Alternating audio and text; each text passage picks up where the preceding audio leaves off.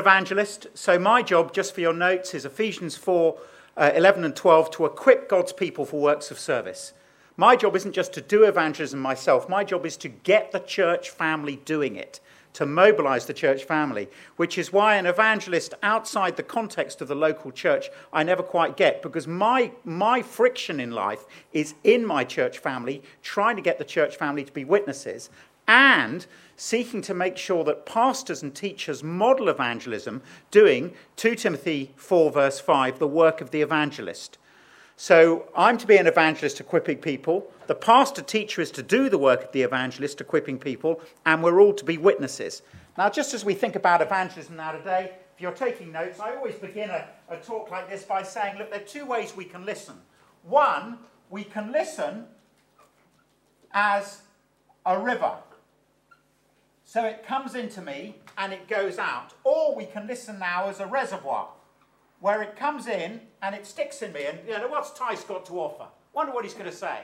Now, I always start by saying, therefore, can you begin now by thinking of a non Christian and a Christian and jot them down and listen for them? Because it changes your listening. And particularly if you're a young guy doing a talk on evangelism, trying to mobilize people for evangelism, and there are older people in the room, once they change, once they listen and they, and, and they hear for those other two people, so I'm listening. What about the non Christian? Um, I, I do chess club, James, on, on Thursday morning, the guy I lead it with. What about him? And then what about, what about a Christian who's not here tonight who I can share this with? So if you can we just listen with a couple of names because we're to we've got to be um, uh, equipping others as we do this. For your notes, we're disciple making disciples of Christ. Now you may wonder why I, I began with uh, uh, Acts six one to four, a bit of an obscure passage. It's because I'm as an evangelist, I'm absolutely convinced of this fact, and, and when it comes to the challenge of evangelism, our title tonight, I'm going to begin by saying this, brothers and sisters, because this is the most important thing I say in terms of mobilizing the church, and it is this. If you, as a Christian leader, are not modeling personal evangelism in this culture, then you can't expect your people to be doing it. So, are you modeling it? So, I think there are four things you've got to be thinking of as you recruit someone to a staff. Number one, uh, uh, are they having a personal quiet time? If there's not a daily walk with Jesus, we're in such trouble. They've got to feed on him each day. Number two, do they take a day off? So we don't break God's laws, they break us. So, so uh, if they don't have a, daily, a day off each week and entrust the sovereign Lord with the, with the other six days as they, as they work, but if they can't rest, they're going to break themselves. Roger Carswell, an evangelist in the north of England, he said, Rico, I, am, uh, I didn't take a day off. And then uh, all the days I, I didn't take off, I took in a row. so you see, you'll break yourself. Number three, are they regularly seeking to do evangelism personally? So I've got chess club Thursday morning. I'm saying that, that, that uh, uh, all of us should be with non Christians regularly on their terms. Chess club isn't on my terms, it's on their terms. And, and I'm doing that every week. And, uh, and I'm even saying to younger pastors when you go and take a job at a church, as you get employed, put in your, in your job description that you can take time out to do the work of evangelism, to model it, because you've got to be bringing people Christmas and Easter, or trying to be bringing people, or when there are guest services, because if you're not modeling it, the church family don't think it's important. And I am sick of meeting pastors who think by preaching evangelistically they're involved in evangelism. You've got to put people in front of you. It's not just by preaching. And that will be a whole change of habit. And number four, can we read the Bible and open the Bible one to one with people? So, with a non Christian, can I get the Bible open? That's where the word one to one, I think, is, is a massive tool. I'm a course guy, but this one to one stuff is absolutely crucial. So, why did I begin with Acts 6 1 to 4? Can we look at it together here? Because I said to John Stott, I, I, I said, Uncle John, how on earth do I persuade pastors to model evangelism? I, can, I knew how important it was. Otherwise, the church family are all souls. If Charlie Skrine, my boss, doesn't do it, and he's a member of a canoe club and he does, so he's canoeing every Tuesday evening. But if, if he doesn't, well, he does a carol service on the water um, with, with the canoeists. But if he doesn't model it, They don't think it's important. How do we get people to model it? He said every generation, so this is from Uncle John and not me. By the way, brothers and sisters, just forget the fact for a moment he was an annihilationist. Forgive him for that. Well, I'm into eternal torment, just so I know. But he was a wonderful man, so hear him. We'll forgive him being an annihilationist. I can't believe he was there. Anyway, I loved him dearly. He was very godly. And he said, all of us have got to relearn Acts 6 1 to 4. Can we have a look down and see what happens here? And you see what happens here is a delegation. You have to say no to something, a good thing, to say yes to the best thing. So let's have a look down here and, and, what happens. In those days, the number of disciples was increasing. The Hellenistic Jews among them complained against the Hebraic Jews because their widows were being overlooked in the daily distribution of food. So the twelve gathered around the disciples together and said, It would not be right for us to neglect the ministry of the word of God in order to wait on tables. Brothers and sisters, choose seven from among you who are known to be full of the Spirit. We'll turn this responsibility over to them and we'll give our attention to prayer and the ministry of the word. And evangelism is teaching the word to non Christians. It is ministry of the word. They come to faith through the word. What I've got to do is build a relationship. I've got to celebrate them, serve them cross the pain line, try and get them under the word, maybe one to one, chatting with them, or hopefully get them to a carol service or to a Christianity Explored course. And, and, and fourth, you know, if they don't want to know, I go back to celebrating and serving. But it is word ministry evangelism, it's teaching the Bible to non Christians. So here's the question What do you have to delegate or say no to in order to be modeling evangelism? That's the challenge as I begin. And if you're a pastor or in leadership and you're not modeling each week doing something with non Christians, your church family won't think it's important. And please don't think that because you preach evangelistically, you're doing the work of evangelism. It's wonderful that you do, but we can't be in this, this day and age expecting people just to be, just to be bringing people to, for us to hear without actually doing the work ourselves. So it's an absolute plea. What do I have to say no to in order to say yes to being with non Christians? And actually, a doctrine of creation, you know, chess club is great. Next week, I'm playing golf with, with a non Christian I was at university with. I'm doing that during work time because it is work. I'm playing golf with him during work time because I don't want him to go to hell. And I'm relating to him and I'm trying to get the Bible open with him. Oh dear. If we don't model it, our people won't think it's important. And that's every week with non Christians. And I thank God for my new boss, Charlie Skrine, who is doing that.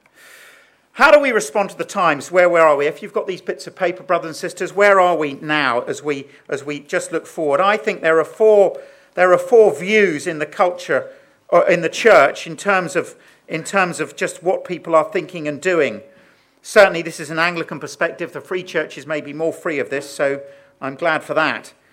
But number one, there is a section at All Souls, my church, so this is my church family, who just long for the culture to be recovered. So they, they long for us to be as respected as we were. You know, for 50 years, All Souls by the BBC, we were, we were faithful and respected in the culture. We were faithful to the gospel and respected. So All Souls was on the front of the Radio Times.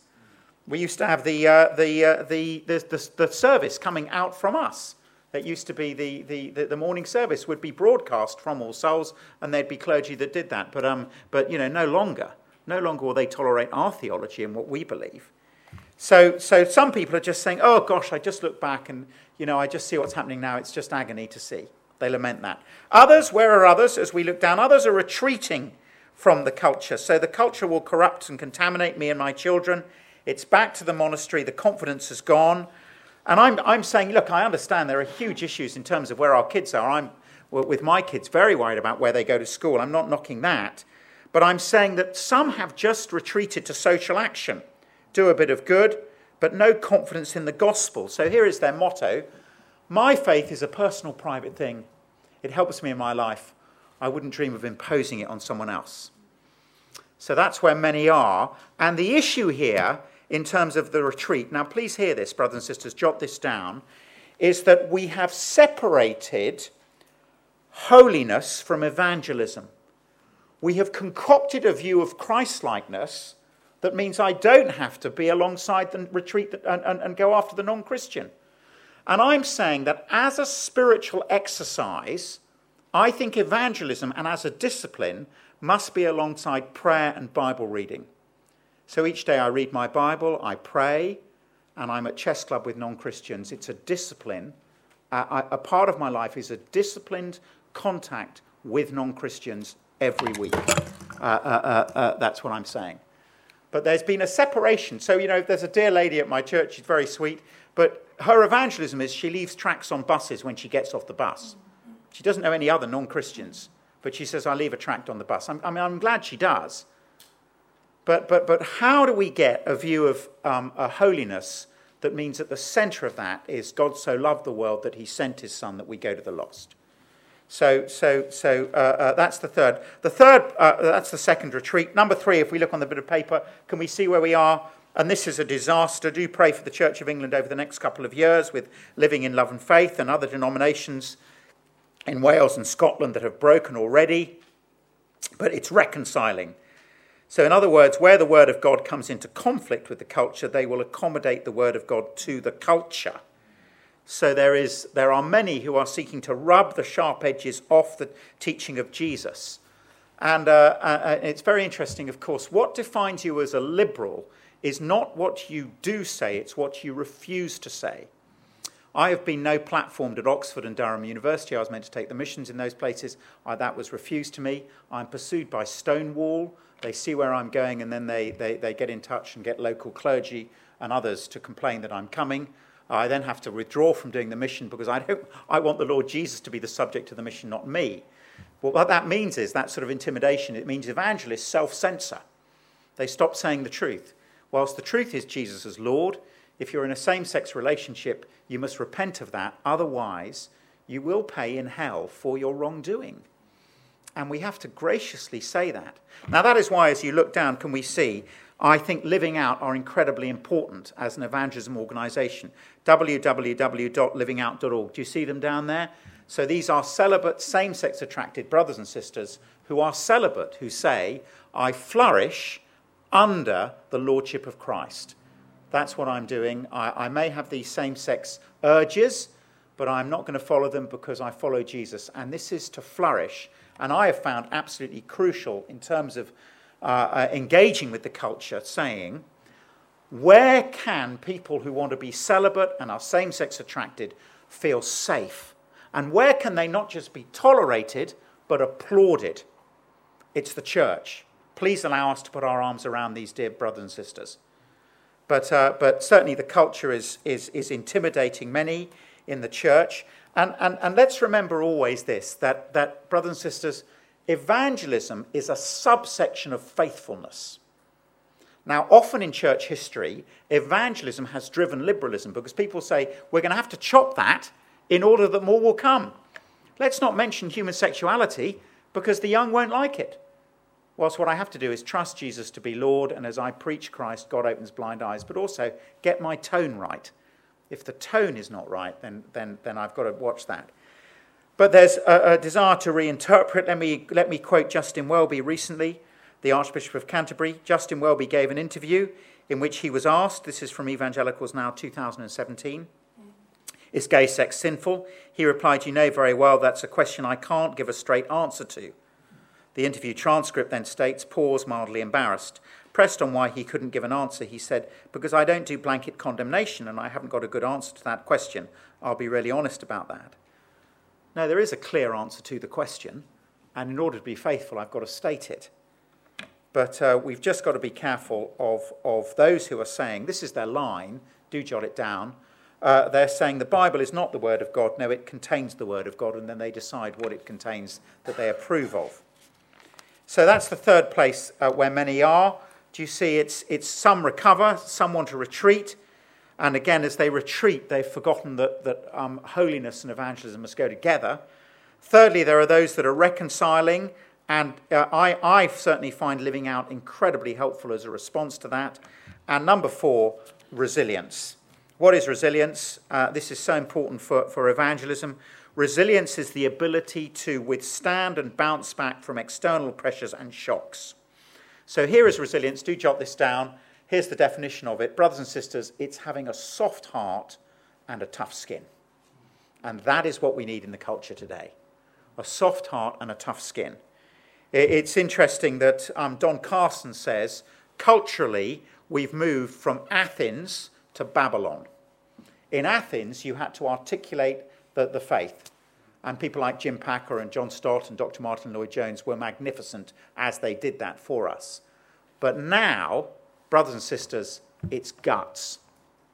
You've just got to have guts. And you cannot model fear to the younger men and women. You can't model fear. We have to know where we stand. And I think, interestingly, Jordan Peterson, I don't think is a Christian, but it's interesting, he's taught me this. We just have to be prepared to die for it. So Jordan Peterson was asked, you know, on the pronouns thing, and, you know, where, he said, yes, my university are going to be sued by the government, and my university are putting pressure on me, and I still won't do what I'm being asked to do. And then the pressure may turn out that they sue me personally because I'm not going to conform as an academic to the demands of the culture in terms of the gender uh, uh, dysphoria that's going on. Um, I insist on calling men and women male, female, or, you know, he, he got into that argument. And he said, and then what's going to happen if they do personally sue me? I won't pay any fines and I will go to prison. And if I go to prison, I'll go on hunger strike. In other words, what he said to the Canadian government is, you're going to have to kill me to shut me up. Now, I think that is very important for us. We have got to be prepared to die for this. And that is, of course, Mark 8:34, take up your cross and follow me. But we cannot give way. We've got to be gracious, but we must be resilient, and we've got to be prepared to die for it. I think COVID has helped us because it's brought us all closer to eternity and to see the brevity of life. I say that as I take my best friend's funeral tomorrow from school, age 55, um, died of liver cancer. So, so it's a brutal environment we're in. So, so just, just in terms of resilience, how do we build resilience? Well, the key thing is in the morning, in the quiet time. Can we have a look down? Uh, do you see this little map I've done here? As I'm trying to, to, to teach resilience, build it myself, and, and, and keep going uh, uh, uh spiritually, what I've got to be doing is, is just as we can see here, there are four points that I'm looking at each day as I'm just trying to train myself to look out and seek to be evangelistic. So here are the four points. I wonder if you can see them on that bit of paper there. This is my thinking.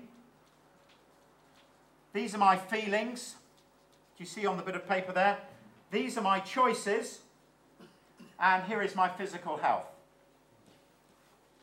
And then this is all my environment that I'm in here. The, the, the, the, wider picture here, the environment that I'm in.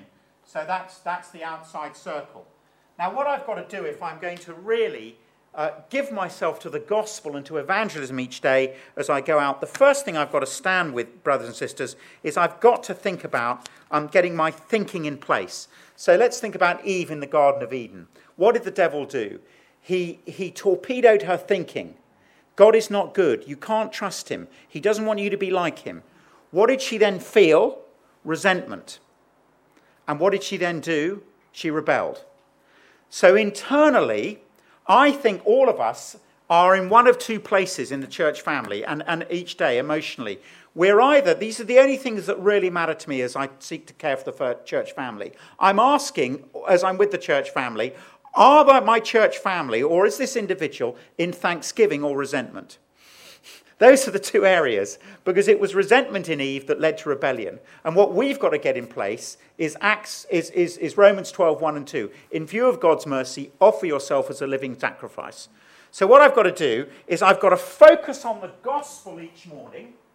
I've got to feel my feelings change, and then I've got to want to go out and speak for Christ. And if my physical health is brutal, then I've got to take that into account as I'm, as, I'm, as I'm doing that, as I'm managing it. Can I show you as we look down? Do you see the questions I ask myself each morning in my quiet time? So, what do I do each morning as I, uh, uh, uh, uh, as I come each day to get my thinking on the gospel to be thrilled with it? Here's the first question I ask myself Rico, when were you converted? When was I converted? It wasn't in 1982. No, I was converted. Uh, can we see there? Ephesians 1 3 and 4. He chose us in him before the creation of the world to be holy and blameless in his sight. In love, he predestined us for, for, for adoption to sonship through Jesus Christ. Brothers and sisters, you were converted before the beginning of time. That's your story. And each morning I, I, find I'm overwhelmed with that truth. That's when you were converted before the beginning of time. How were you converted? 2 Corinthians 4, verse 6. For God, who said, Let light shine out of darkness, made his light shine in our hearts to give us the light of the knowledge of God's glory in the face of Christ. You were converted by a miracle. So God took the power that made the world and he shot it into your heart and he got you to see that Jesus was God. You were not converted because you came from a lovely Christian home, although that is a great privilege. You were converted because God did a miracle and opened your eyes to Jesus. Thirdly, as we look down, now you see, as I do this, as I think, Rico, you were converted before the beginning of time, I feel the thanksgiving well up. And I find the resentment dissolve. And by the way, with all this, of course, we've got, it's like anything.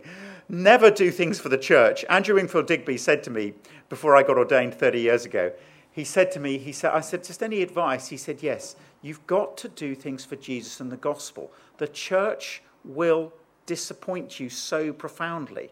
So, if you at the moment are profoundly disappointed with the Christian or the church, brother, sister, see that as an opportunity to be reminded of the loveliness of Jesus and do it for him. And I pray you can forgive that brother and sister who's being such a banana. But I mean, I'm just saying, guys, it's just, it is, we've got to get that right. Thirdly, as we look down, do you see here?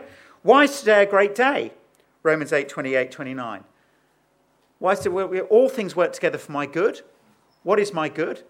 Verse 29 to conform me to the likeness of Christ. So, in other words, today is a great day because today's the day God has planned for me.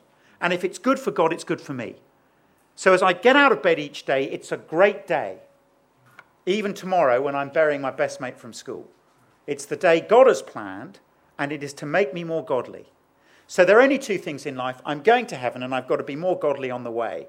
And God is in control of doing that. Now, at the door, don't confront me with some situation that is absolutely brutal because I'm an evangelist. Talk to the pastors about that. I won't have it. I don't know how it works. I don't know how it works. I've got a number of things at the moment where I'm thinking, Lord, I don't know how this works. So ask the pastor teachers, not the evangelist. But I'm saying I trust the Lord on that one. And how do I trust it? Do jot this down. If he was in control on Good Friday, he's in control today. And Sunday was coming. Do you see? I look at the cross. If I'm struggling to be, if he's in control, then he's in control today. I can't see how, but he, I'm trusting him. On we go with this little catechism. Do you see? Why is today a better day than yesterday? Have a look. Romans chapter 8 and verse 18. Uh, if we look down. So, so again, as I'm, as I, uh, I've got my little uh, uh, uh notes here. Um, uh, um, do you know what I put that?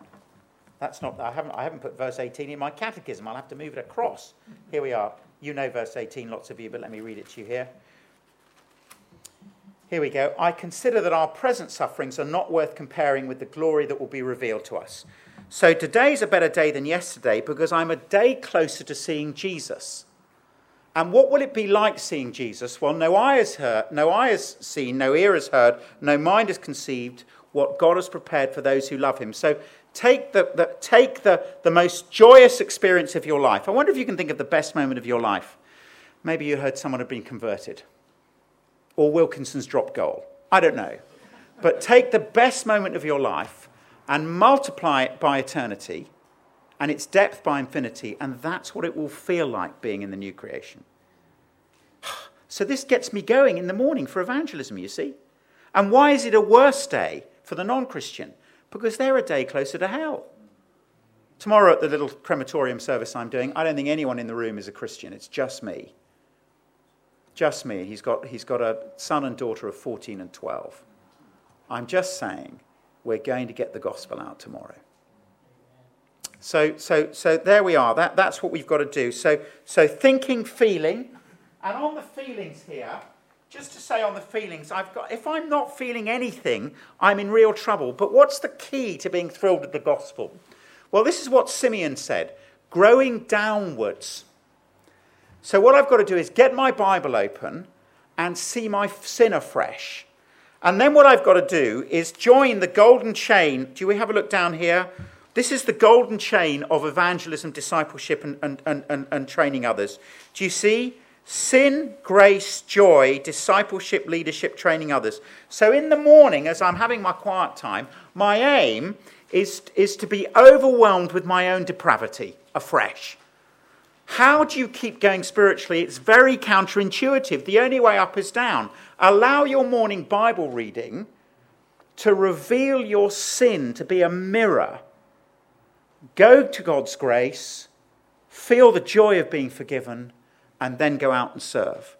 But we'll never keep going on evangelism unless we begin with that, that golden chain of sin, grace, joy. Do you see Simeon as we look down here? This was uh, uh, a man who ministered for 57 years in Cambridge. He was a hero of John Stott, a bachelor like John Stott. Um, and at, one point, he was stoned uh, by a mob. Um, he was, after 25 years, appallingly ill, but, but recovered. For 12 years, the pews were locked, so they had to stand to listen to him. And yet, 10% of uh, the clergy when he died were evangelical. They were the Simeonites. And you know what they loved about him? overwhelming joy. He had such joy, and the reason was was that each morning he delved into his sin and saw God's grace, felt such joy, and then came out, whatever he was facing with bonhomie. Once in his diary, he wrote, you know, one of the Dons walked around the quad with me. They so hated him, they never even associated him. Once, one of them walked around the quad and he said he put it in his diary.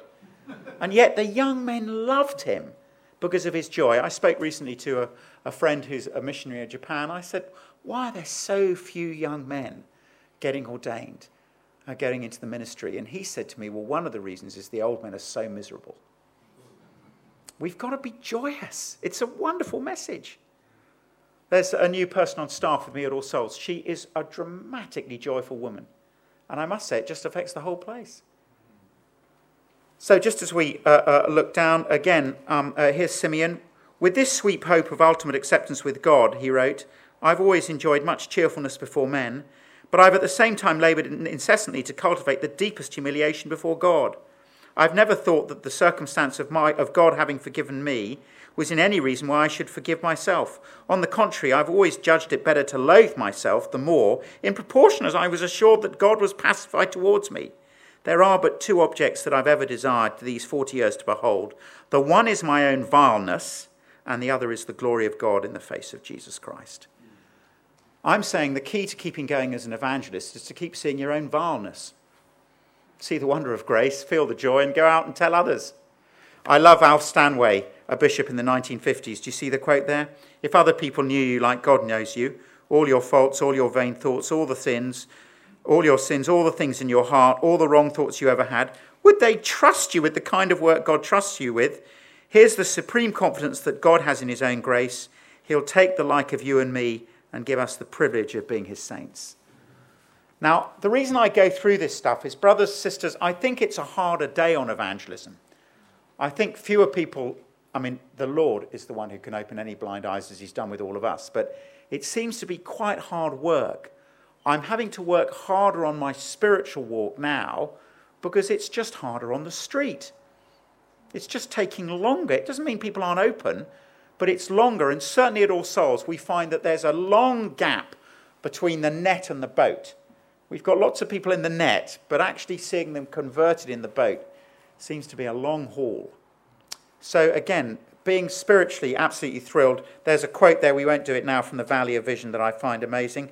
But also, just the last thing here, in terms of just the disaster we've had in the Anglican Church on godliness, people like Jonathan Fletcher, uh, a minister in Emmanuel, Emmanuel Wimbledon, who led many of us for a long time, just been an absolute disaster. What am I trying to do as well in terms of choices? Well, here each morning, I'm trying to mortify the flesh. So, in my daily Bible reading, I will have verses on anger and verses on lust that I'll go through, saying, Lord God, may I put these to death because these will end ministry if we're not in control. So, on anger, do you see as we look down? Blessed are the merciful, for they will be shown mercy. Lord God, please give me a merciful heart today. May I not lose my temper. Please, Lord. Uh, uh, uh as we look down, do you see uh, in, your, in your anger, don't sin. Don't let the sun go down while you're angry. Don't give the devil a foothold. Father God, may there be no foothold for the devil. You know I'm bitter about that. Please remove that bit, root of bitterness. I've got to be gracious. Lord Jesus, please help me. I know you were the one that said, Father, forgive them. They know what they do as they were murdering you. Please give me something of that, Lord. Give me a soft heart. So I'm working through these verses on anger. Likewise, and then I have a, an, an R call. I wonder if you can see it over the page.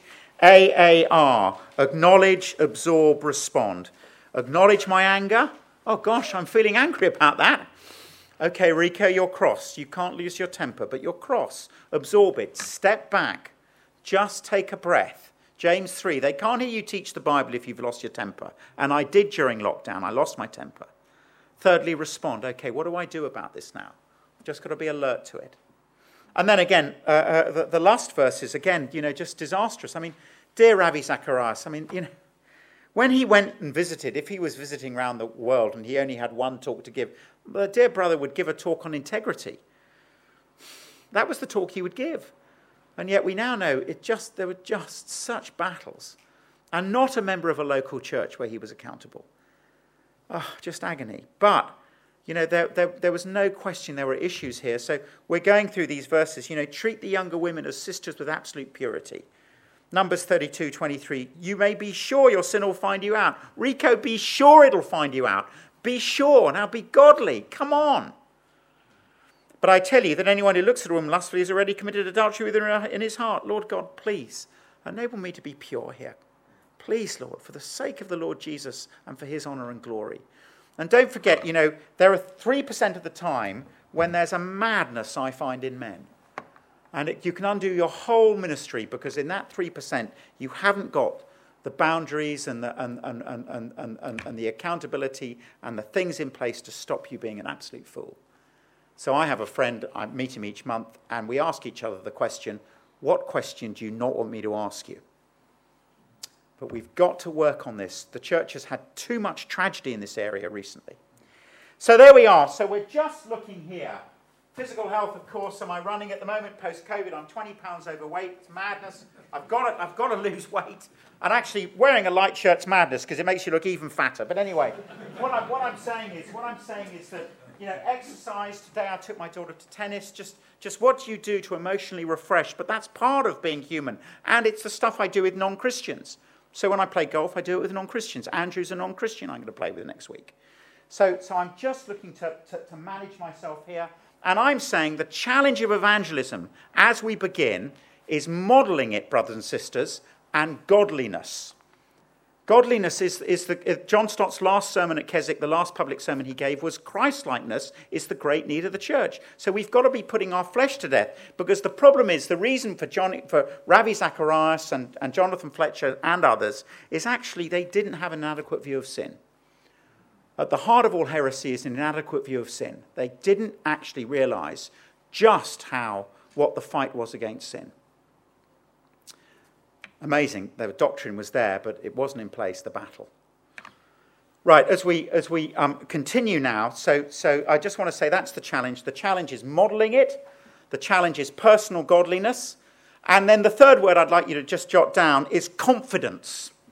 The challenge today is confidence that God will do it. I wonder if we could stick up the, the uh, uh, um, uh, 2 Corinthians 4, verses 1 to 6, slide, that would be great. And I, if we can just put the whole it, it, up there, if you can open up on that. And just as we, I'm going to give out some uh, uh, uh, papers now, just on that. But I wonder if you can look at that with the person next to you. Have a look at it up there, and uh, if we can, um, can we get it all up there? I don't know if we can. Um, just 2 Corinthians 4, 1 to 6. And here's the question: Who's at work in the work of evangelism?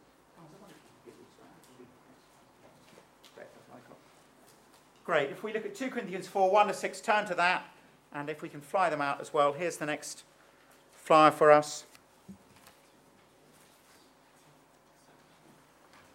Great. Have a look at that. Turn to the person next to you and do jot this question down. Who is at work in the work of evangelism? And the key theme here, as I'm looking at the challenge today, is confidence. We've got to retain our confidence as we seek to get the gospel out. Great. Have a look down. You've got a minute there. Just have a minute to go through 2 Corinthians 4 1 to 6. Now, I have a rule as an evangelist. I teach this to someone in my, in my church family or the wider church. There are a couple of my church family here today, so that counts. And I do that once a week. So I think this is the most important passage on evangelism in the Bible 2 Corinthians 4 1 to 6. I think it gives us our methodology. I wonder if you can read it through with that question who's at work in the work of evangelism? Just start chatting it through the, with the person next to you who's at work in the work of evangelism. Great, in pairs.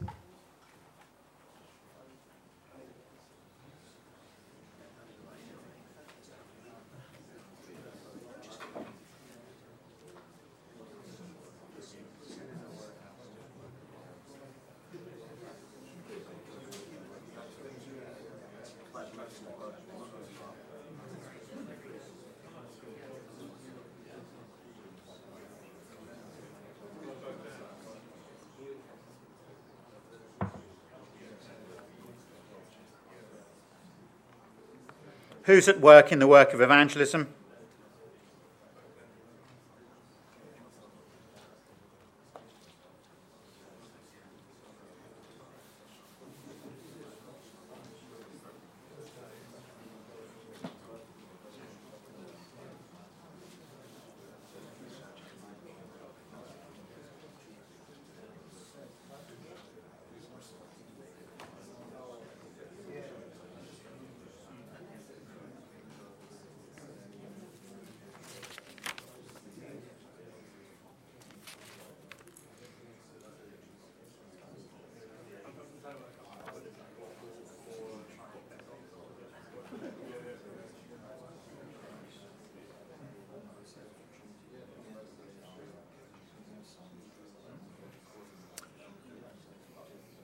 Great, everyone.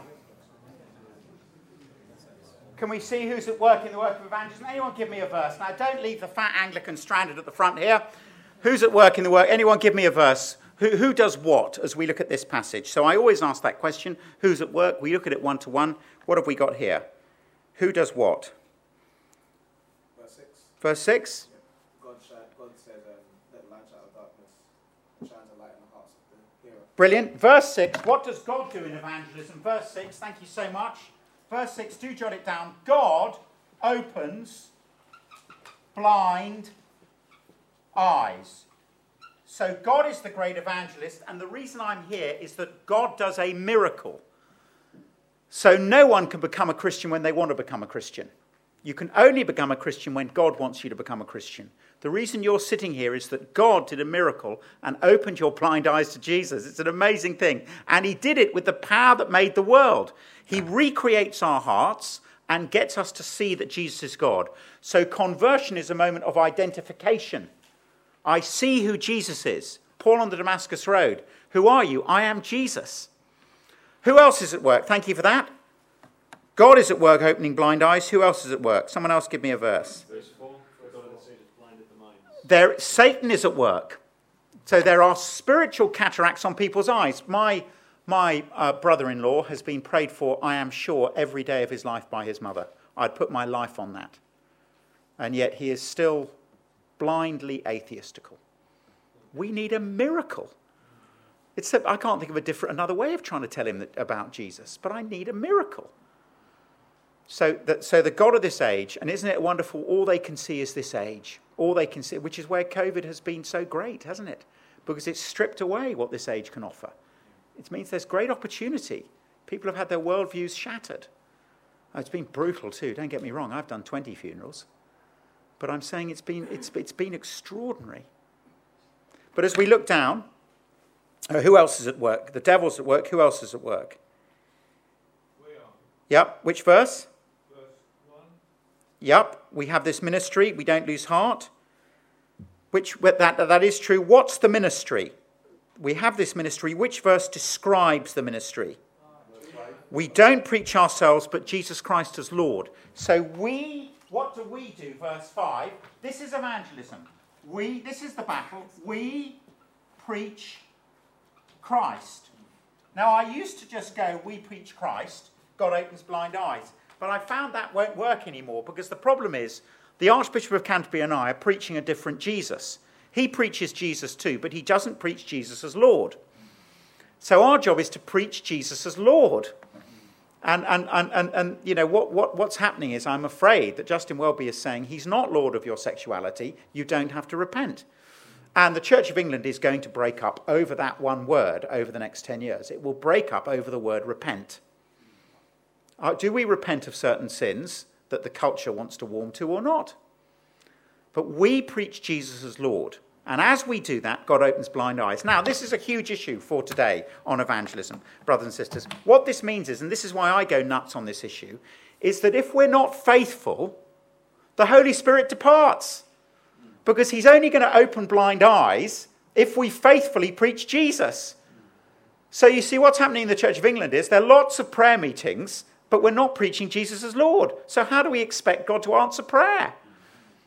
So you see, this is the key issue with the faithfulness. Otherwise, God says, I'll remove my lampstand. So we preach Christ as Lord, God opens blind eyes. How do we preach Christ? Can we look back down? Verse 2. We've renounced secret, and shameful ways. We don't use deception, nor do we distort the word of God. So, two areas where we have to preach faithfully wrath and repentance. Those are the two, we, we, those will be the areas of battle. Two R's, wrath and repentance. Do jot it down. So, wrath, God's settled, controlled personal hostility to evil. We've got to keep saying the problem with sin is it leads to hell and it makes God angry. So we have to keep crossing the pain line. Now, we do that by trying to win people by saying, how I treat you, how you treat me, and how we treat the world matters to God. There's been the 15th woman murdered by a man um, since Sarah Everard in this city. 15th woman since Sarah and it matters to God, and He will bring His judgment. It's a great thing. It's a great thing there's judgment to come. But we have to teach wrath. And secondly, we've got to teach repentance, which means I'm for what Jesus is for and I'm against what he's against. That's repentance. I trust Jesus to know what's best and follow him. What else have we got here? Just as we look down, these verses that are key. So, how, so number one is who's at work in the work of evangelism. For your notes, please also jot down how do we preach Christ? One, faithfully. Now, what's interesting is, you see, in terms of verse 2, wrath and repentance, what happens when we lose heart? When you lose heart, you stop preaching wrath and repentance. So, someone who loses heart changes the gospel. That's, what, that's the challenge, to not change it. You've got to keep saying it, and you'll get no platform. That's what's happened to me. But you can't change it. And you've got to make sure your identity's in Christ. So whether you accept or reject me doesn't make me more valuable. What makes me valuable is Christ died for me. And I've got to internalize that and make sure I'm winsome, but I can't stop saying the truth. And again, living out are a huge help as we get to the issue of human sexuality. Uh, going back down again, what else do I realize? Verse, verse 6. Dr. Lloyd Jones would love this. The results belong to God, not to me. I've just got to be faithful. The results are His. So, so, so whether someone's converted or not is not up to me. My job is verse 5 Did you preach Christ as Lord? That's my job. So, so, so you know, when, someone, when I get back from a mission, what's the question I always get asked? How many were converted? What's the question you should ask me? Rico, were you faithful? And then, thirdly, the great issue here, of course, is prayer. Not only do we preach Christ faithfully, we must say, God, Lord God, there, there, there's a cataract across their eyes. Please open their blind eyes, Lord. Please, Andy, please open his blind eyes. And secondly, Lord, do the miracle. Please send your power. We've got to pray. And God's the great evangelist. So, those two questions that open that passage up, and I think they contain the, the, the, the, challenge of every generation. As we look down, what have we got then? We've got God's sovereignty, verse 6. God opens blind eyes. He is the one who's in control. We've got gospel integrity, verses 1 to 5. Tell the truth, be straight with people, teach the righteousness of Christ, Romans 1 16 and 17. But thirdly, now this is a great challenge, brothers and sisters. Thirdly, do we see verse 5? And ourselves as your servants for Jesus' sake. What does it mean to serve someone in evangelism? Well, that famous passage, 1 Corinthians chapter 9, tells us what it means to be serving. Please flick to that if you would, just as we draw to a close. 1 Corinthians 9. What does it mean to be serving people in evangelism? You know this so well, but please write down the word energy. Do you see what Paul says? Though I'm free and belong to no one, I've made myself a slave to everyone to win as many as possible. To verse 22. To the weak I've become weak, to win the weak I've become all things to all people, so that by all possible means I might save some. I do all this for the sake of the gospel, that I may share in its blessings. So, with my right hand rock solid on doctrine and belief, My left hand is reaching for people. I need energy. What does it mean to reach for them now? Don't forget, it was Iain Murray who said, Dr. Lloyd Jones's biographer, the trouble with many of the free churches is they're fishing off the white cliffs of Dover. You know, are my lines in the water? That's why I'm doing chess club. I'm actually with someone at chess club. But there's so many Christians and pastors who are just not with non Christians. We've got to be with them. That doesn't mean 1 Corinthians 5. Don't forget the battle for purity is within the church, not outside. That's where we need to be disciplining it. But I've got to be with them. What does it mean to get my line in the water? To be reaching for people. And then God sovereignly will, will, will, you know, I'm hoping Chess Club, I'm hoping to give James a New Testament soon as we chat away. So just as, as, as, as, as, as we're there, there, there, there we've got that. There's got to be this energy reaching for people. I'm always got to say, right, what, what, what's changed? What, what events do we put on? How do we reach them now? Now, as we, as we uh, uh, come to it, what's the, so those are the three things. Do you see there, brothers and sisters, as we look down? Here are the three great themes of evangelism God's sovereignty, gospel integrity, our creativity. And if you turn inside, can you see inside uh, uh, the next page in? I've got to make sure that there is a biblical balance between the three. So that exercise is great fun to do and very striking for my church. What happens if I've got sovereignty and creativity but not integrity? Well, I produce believers but not disciples. Christians become hypocrites because they've not been taught to repent. What happens if I've got sovereignty and integrity but not creativity? It's not relevant. It's not reaching people. The, the, the sermons don't connect with them. I'm not in their lives. What happens if I've got integrity and creativity, but not sovereignty? Well, I have a breakdown because I think the results are down to me. But have a look, there are four or five applications on all of that. What have I got to be doing as I go out? Can you see there? Four things I've got to develop in my life. Four steps I'm always developing. Do you see the four steps there? Celebrate, serve, tell, which means crossing the pain line and exit. So, number one, celebrate people. Now, the sovereignty of God is at the start of this, brothers and sisters. Celebrate people because God, Acts 17, has decided that they're in my life. So recently, John and Sarah have moved into my street. They think they've come to London to work for BP. Acts 17 tells me that is not the case. The reason they've come to London is to meet me. I really mean it. Because Acts 17, 24 to 28 tells me, do you know the passage? God is the ruler, he created all things. He is the sustainer, he gives all things breath. He is the, he is, uh, the creator, he decides where men and women live. And he does all that that people might reach out and find him. So, what's going on in history is the sovereign Lord decides where everyone lives in order that they meet Jesus. Now, again, that is crucial for confidence. At the heart of my evangelism is this confidence that what is going on in history is God is bringing people to Jesus. So as I knock on John and Sarah's door, I'm going, You're here to meet me. You don't know that, but I'm the most important person you know because I know Jesus. Please forgive the middle class English arrogance, but I really mean it. Secondly, as we look down, serve. Random acts of kindness. What's your biggest stress? Now, at this point, I just want to say that Talking Jesus um, was a survey done just before lockdown. I don't know if anyone came about it. Do jot it down. Here it is www.talkingjesus.org. Done, conducted uh, on behalf of the Church of England, the Evangelical Alliance, and Hope UK. What this found was, and this is an amazing stat, is that 67% of people in this country have a Christian friend they like. So, actually, what we've got to say to our church families is actually, you're doing an amazing job loving people. And they are. There's real kindness. I look at All Souls with the tens of thousands of relationships that come out of it. My church family are amazing at loving and serving. So often they're the Henry Kissinger in the family, the only one anyone trusts, as they sit there trying to make, you know, work that out. But, you know, it starts as people move onto the street. Recycling's Thursday morning. Here's a box of chocolates. It's thrilled, love to have you here. It's just friendliness, but every time I see them, it's a divinely ordained opportunity, confidence, but then serve. But then, thirdly, cross the pain line. My identity's in Christ, so I'm going to say to them, Do you celebrate Christmas? There's just a point where I'm going to, that I'm going to have a question for them that puts on the table something of Christian faith. Do you ever think about spiritual things? and I'm coaching the church family to cross that pain line. When I'm playing golf with Andrew on, on Tuesday, that I've got, I'm going to you know, try and say to him, I'll make sure I've lost by the 15th, so he'll be four and three up, and I'll say, I'll say, mate, where are we on spiritual things? Where are you at the moment on that? So, so I'm looking to see that. Now, it might be, do you see the fourth step as we look down here?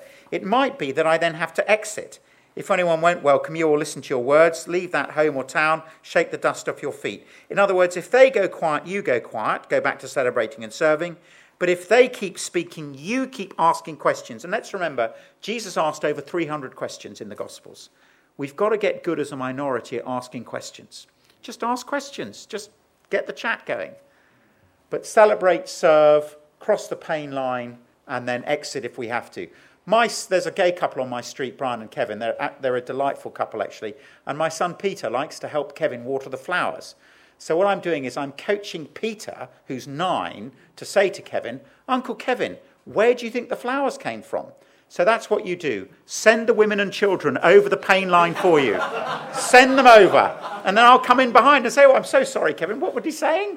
Send the children over in front of you. Okay, last thing I'm going to say, brother, I'm finishing right now. Okay, what is the silver bullet as we go forward, brothers and sisters? So, what's the one thing that we've got to be bearing in mind as we head forward? And, and uh, where's my board, Rabbi? Board, the board, Mark. There we are, got it up here. So what's the one thing I want to say as I finish? What do I think is going to be the key to evangelism over the next 25 years? Alongside the challenge is going to be, well, number one, the pastors have got to model it.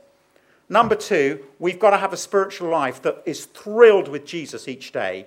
Sin, grace, joy, evangelism, service, training. But thirdly, as we close, brothers, sisters, what's the silver bullet?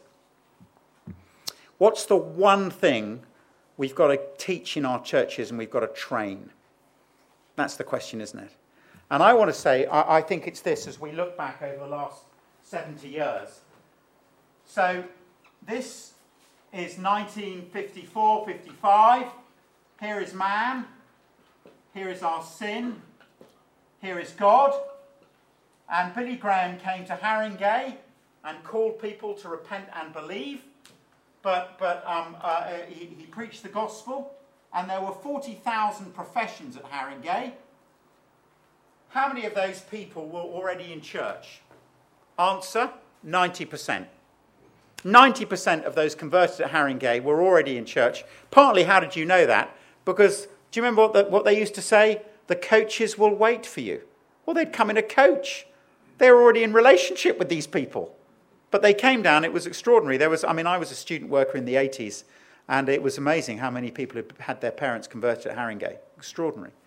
Um, not that I'm not saying that there weren't reservations, and I wanted to hear the doctor's reservations on Billy Graham. I think they were, they, look, I want to hear those. But at the same time, that's where we were in 54. I arrived at All Souls in 1994. And the culture had changed. I know it doesn't look as I've been there 30 years because my hair's good, but I am. I've been there 30 years. There we are. And I've sacrificed my body for my face. So, so where are we here? There are some, there, what we found is there were cultural narratives that had emerged that were vastly anti gospel. What were they? Christians are weird. That was one thing that the media again and again was telling people. And of course, sometimes you do meet a Christian brother and you look at him and you think, my dear brother, you are weird. But of course, they were weird before they were Christian. Some people are just weird. But, but, but time and again in the media, that's the narrative that's told. Secondly, the gospel's irrelevant. It's not about real life, it's irrelevant. It doesn't make a real difference. Actually, it's hysterical now because in the schools, um, I was converted in a boarding school. My dad worked abroad, so I, I, went there when I was eight. I've just about recovered now. I'm just about through the experience. But it was interesting now, the schools are crumbling because actually they, they, they were set up on the conviction of certain truths about, for example, the judgment to come that were to make an English gentleman. But of course, now they don't like those truths. So they're trying to produce the behavior without the conviction. Crisis, total crisis. But it's irrelevant. Thirdly, it's untrue. You know, this isn't, this just, this, this, this isn't true what's being taught here. I mean, disastrous because we know that the historical documents are amazing. But if you look at Talking Jesus, 40% of the people in this country think that actually that Jesus was, didn't even really exist. He's a sort of Mickey Mouse figure. It is staggering what people believe and the lies that they've got. Um, and I was once speaking at Oxford Circus, and there was a, I was doing a little presentation on a, on a flip chart, and there was, a, there was a girl laughing at me, and I stopped. She was German. I said, Why are you laughing? She said, Because there's nothing there. Another time I was speaking, and I got a massive crowd. I thought, This is amazing. Lord, what are you doing? I looked behind me. My, my sketchboard was in flames behind me. A, a drunk had lit it, it was burning. But anyway, it's untrue. And of course, homophobic. Christians are homophobic. If you look at Talking Jesus again, of the 67% of people who've got a Christian friend they like, what percentage of them think that friend is homophobic? Answer 6%. The Christian, the, the non Christian who, who, who knows us, knows that we're not homophobic. They know that we've repented of that, but there is a media narrative. But don't believe it, and the people on our streets don't believe it. And just keep being incredibly friendly and kind to, to that minority but it doesn't mean that we're not orthodox. On my street, there are four gay couples, and they call me the 18th century clergyman. That's how they refer to me. But anyway, so, so we're, now what we've got to do is knock these over, and this is where we were for 20 years, getting people to the place where they could see their sin and come to God. And that's where the courses have been excellent. You know, Alpha Christianity Explored, it often would take 18 months to two years to get someone on a course, but in time they would come, they were still low hanging fruit, and they'd be, they'd be there to hear it. But where are we now at the bottom? Where are we in 2021? Well, the trouble is, our friends are here and they're looking in that direction, and they are on the road to destruction. John Stott said the road to destruction is defined by two things tolerance and permissiveness. I can do as I please, I can think as I please. So now, you know, there's not this sense of a Christian culture taking them in this direction. So, what is the key what is the silver bullet in terms of going forward? What is the challenge? It is, led by the pastors and teachers, that we model great one to one work. It is the individual journeying, and please write that word down. The challenge is journeying with an individual through to faith. So, what happens? It used to be you'd bring your mate to a carol service, Hugh Palmer would preach the gospel, and they would drop themselves into Christianity Explored because they had a praying granny who'd been telling them for 20 years they needed to do it. But now, you bring your friend along to a carol service, the pastor speaks for 15 minutes, then you've got to take your friend back, open the Bible with them, and then they'll come with you on a Christianity Explored course. So we have to mobilize one to one work in a way that we've never had to before.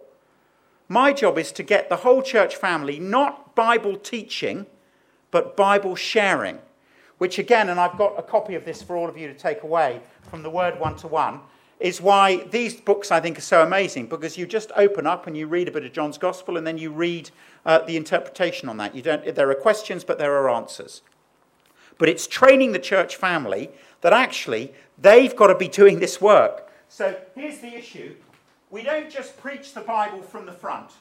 Lloyd Jones uh, was uh, staggering. And it's not just that we meet in a small group. It's the one-to-one work. And then, of course, lastly, we look at the Bible at home. But for a long time in the culture, you preach from the front, you read it at home, you were given some scripture, union notes. Maybe you were in a small group. But now, the people I'm seeing come to faith have somebody journeying with them. So, are you modeling reading one to one? On Thursday, I'll be reading on the phone with Alan, who's a lawyer in Northern Ireland. Um, uh, w- w- I've been meeting with him, I guess, for three months. I was meeting with Devinder every week for, for seven or eight months. He's come to faith. It's just a long haul each week, getting the Bible open, and then saying, hey, here's a Christianity Explored course. Oh, here's a carol service. But it's that weekly commitment. It's hard yakka. It's a great joy, but it's hard. And the challenge, the challenge, brothers and sisters, as we go forward, is that our whole church families just do that. It's a change of culture where we're all getting the Bible open with non Christians as we celebrate, serve, ask them do they want to have a look at it, Four in five will say no, even though they like us. One in five are, hungry, according to Talking Jesus. And then we just get the Bible open and the Word does its work. Let's pray together.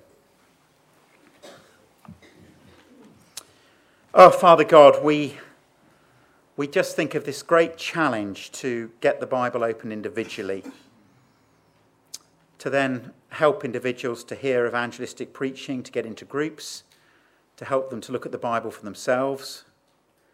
But Lord, please give us energy to do this individual work, to have courage to ask people to make time for it. Lord, we feel overwhelmed, but we know that unless our churches change, uh, we're not going to be able to do this task. So help us, we pray. Amen.